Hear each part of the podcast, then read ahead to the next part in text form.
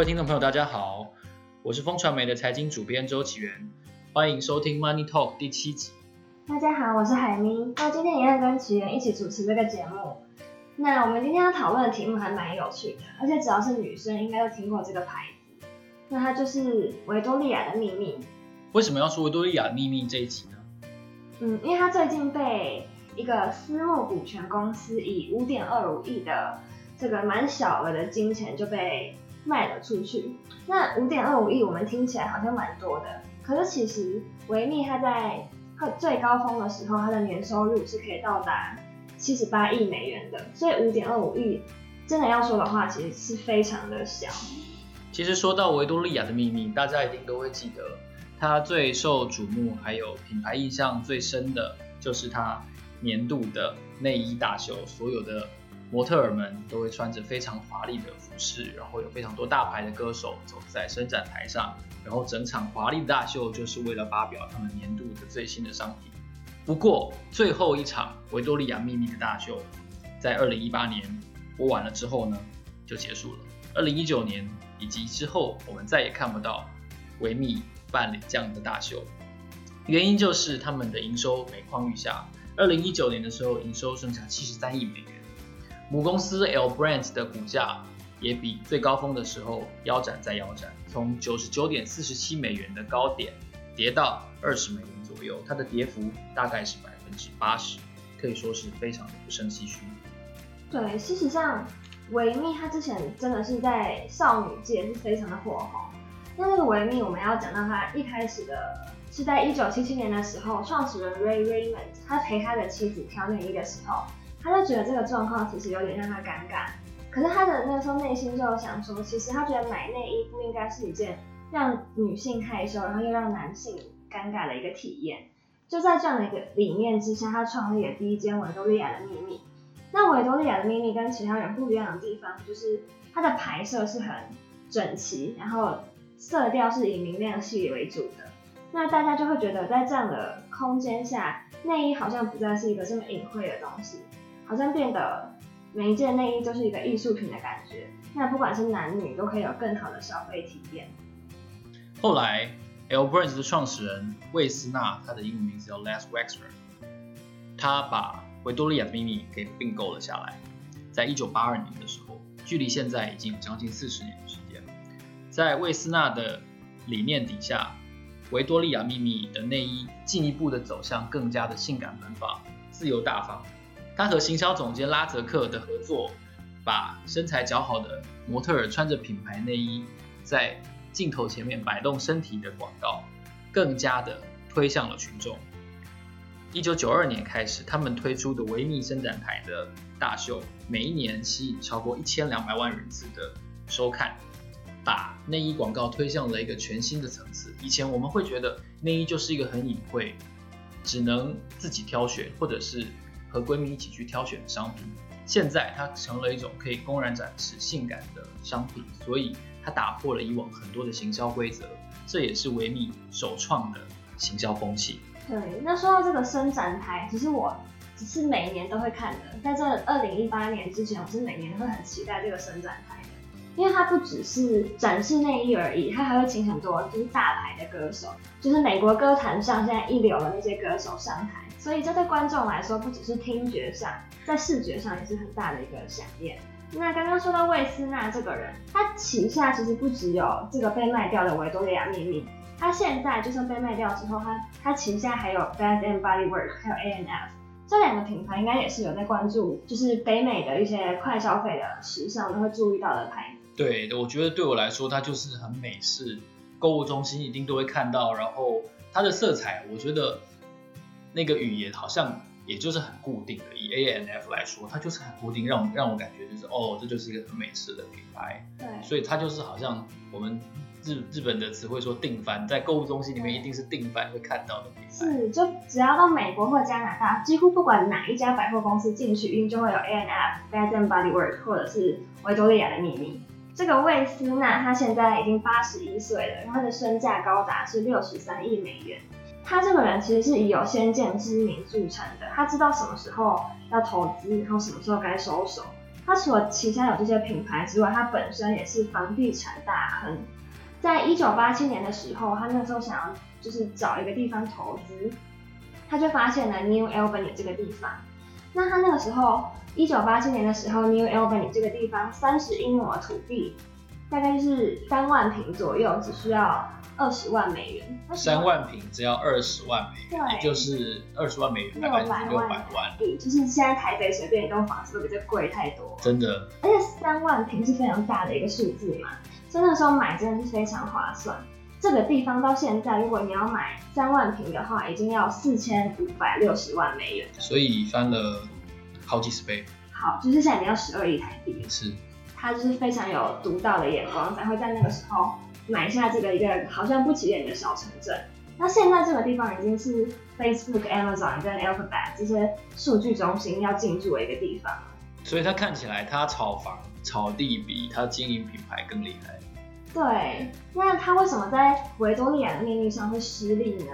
到底是什么在这个维多利亚秘密一步一步走向灭亡呢？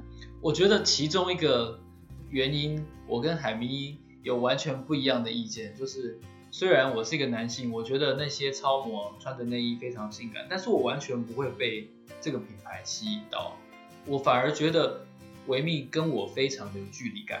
我觉得它是一群流行文化。但是它太太外放了，然后我觉得那就是那就是出来秀的，然后是让我们作为消费者只是看秀而已，所以我觉得那些内衣广告完全没有吸引到我。当然，你也可以说，也许我比较 old fashion，所以我觉得那是太美式的文化的展现了。当然，对正统的美国消费者来说，维多利亚的秘密的衰落不只是。品牌风格的转移有一个很重要的问题出在于公司高层出现了丑闻。以拉泽克来说的话，他的行销总监在公司任职了非常多年。其实维密的年度大秀，从挑选模特到谁走伸展台顺序、衣服的穿着风格、打扮，甚至是谁负责上台唱歌，都是由拉泽克来决定。所以谁能够站上这个天使的伸展台都是每一个号称超模的人终极的目标，好像他们要穿上那对天使的翅膀，好像他们要穿着他们的内衣，事业才能够起飞。对，但是在二零一八年的时候，拉泽克爆出了一次性丑，也就是有模特儿出来控诉拉泽克说，在试镜的时候，他会命令那些希望上台的试镜者坐在自己的大腿上，然后呢，他们会去嘲笑。模特儿的女性的特征，由于这样子一个巨大的丑闻，他被迫出来道歉。但是除此之外呢，创办人魏斯娜他自己出现了一个丑闻，也就是说，他跟号称所谓的色魔大亨 Jeffrey Epstein 会有一些发生模特儿之间的私人的关系。这件事情也因为爱普斯坦他本身已经上吊自杀了，所以目前是死无对证。但是这两起性丑。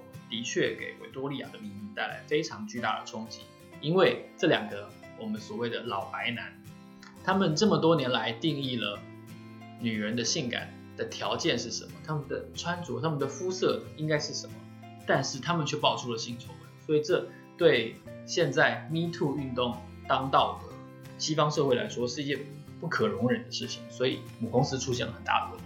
对，而且维多利亚的秘密它是卖内衣为主嘛，那。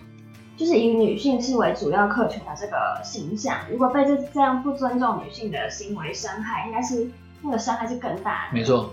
对。然后提到刚刚说维多利亚的秘密，她在九零年代的时候，她定义了性感嘛，她让女生不要再就是把内衣藏起来，她们希望内衣是可以拿在手上，是可以去跟大家炫耀的一个产品。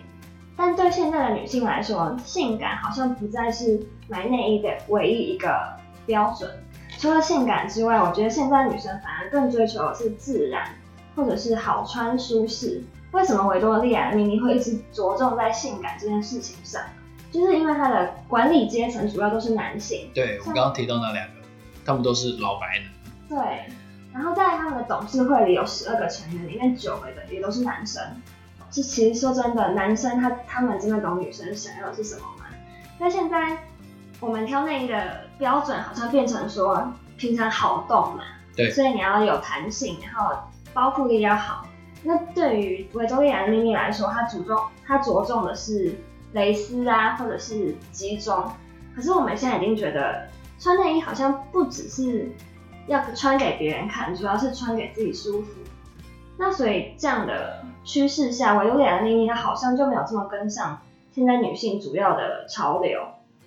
这一点也是我觉得我跟海蜜最大的不一样。我觉得维密的失败，一方面在于它的高层出了丑闻，二方面在于我觉得我们刚刚提到魏斯纳是一个地产大亨。那他的财富主要都是积累在地产，可是我们知道这几年在电商的趋势下，在亚马逊、Google 和 FB 的全力的推波助澜下，其实地产，特别是商业地产的重要性不断的在下滑。所以以从 Walmart，然后到梅西百货，然后到其他的实体百货，包括希尔斯等等的，他们的股价都不断的江河日下。那在购物中心里面。称霸的魏斯娜的那些牌子，包括 A N F 也好，维多利亚秘密也好，他们又怎么可能独善其身在这个趋势之外呢？所以我觉得他们的失败来自于实体的溃败。不过海咪觉得，以实用的观点出发的话，他们定义的内衣的性感，那些已经不再是关键，而是好穿才是关键。对，但我觉得说到网络购物，我觉得内衣的本质上也是一个女生比较不会想用网购的原因。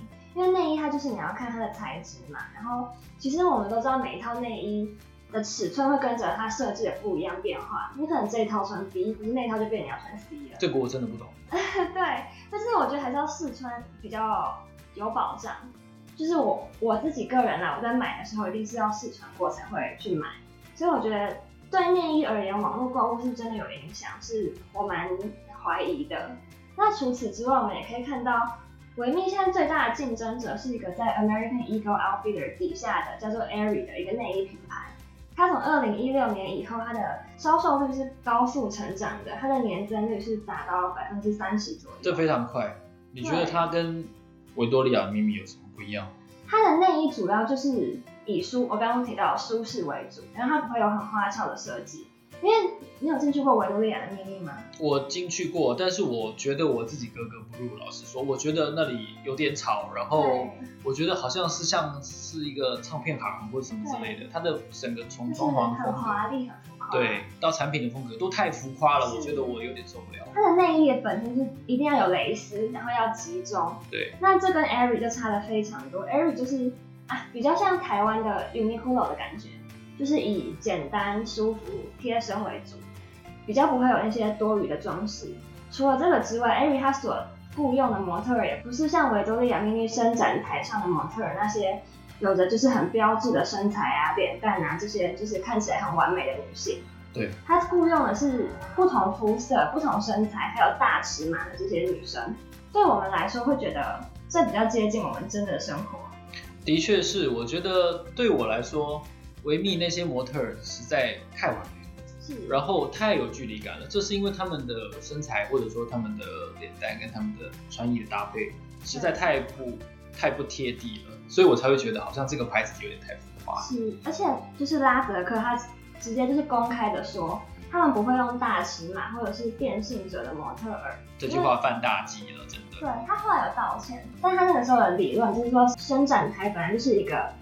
要给大家幻想的地方，不过我觉得既然都说是幻想，那一般人怎么会想买呢？对，他有一点太像是想要诉求完美的品牌。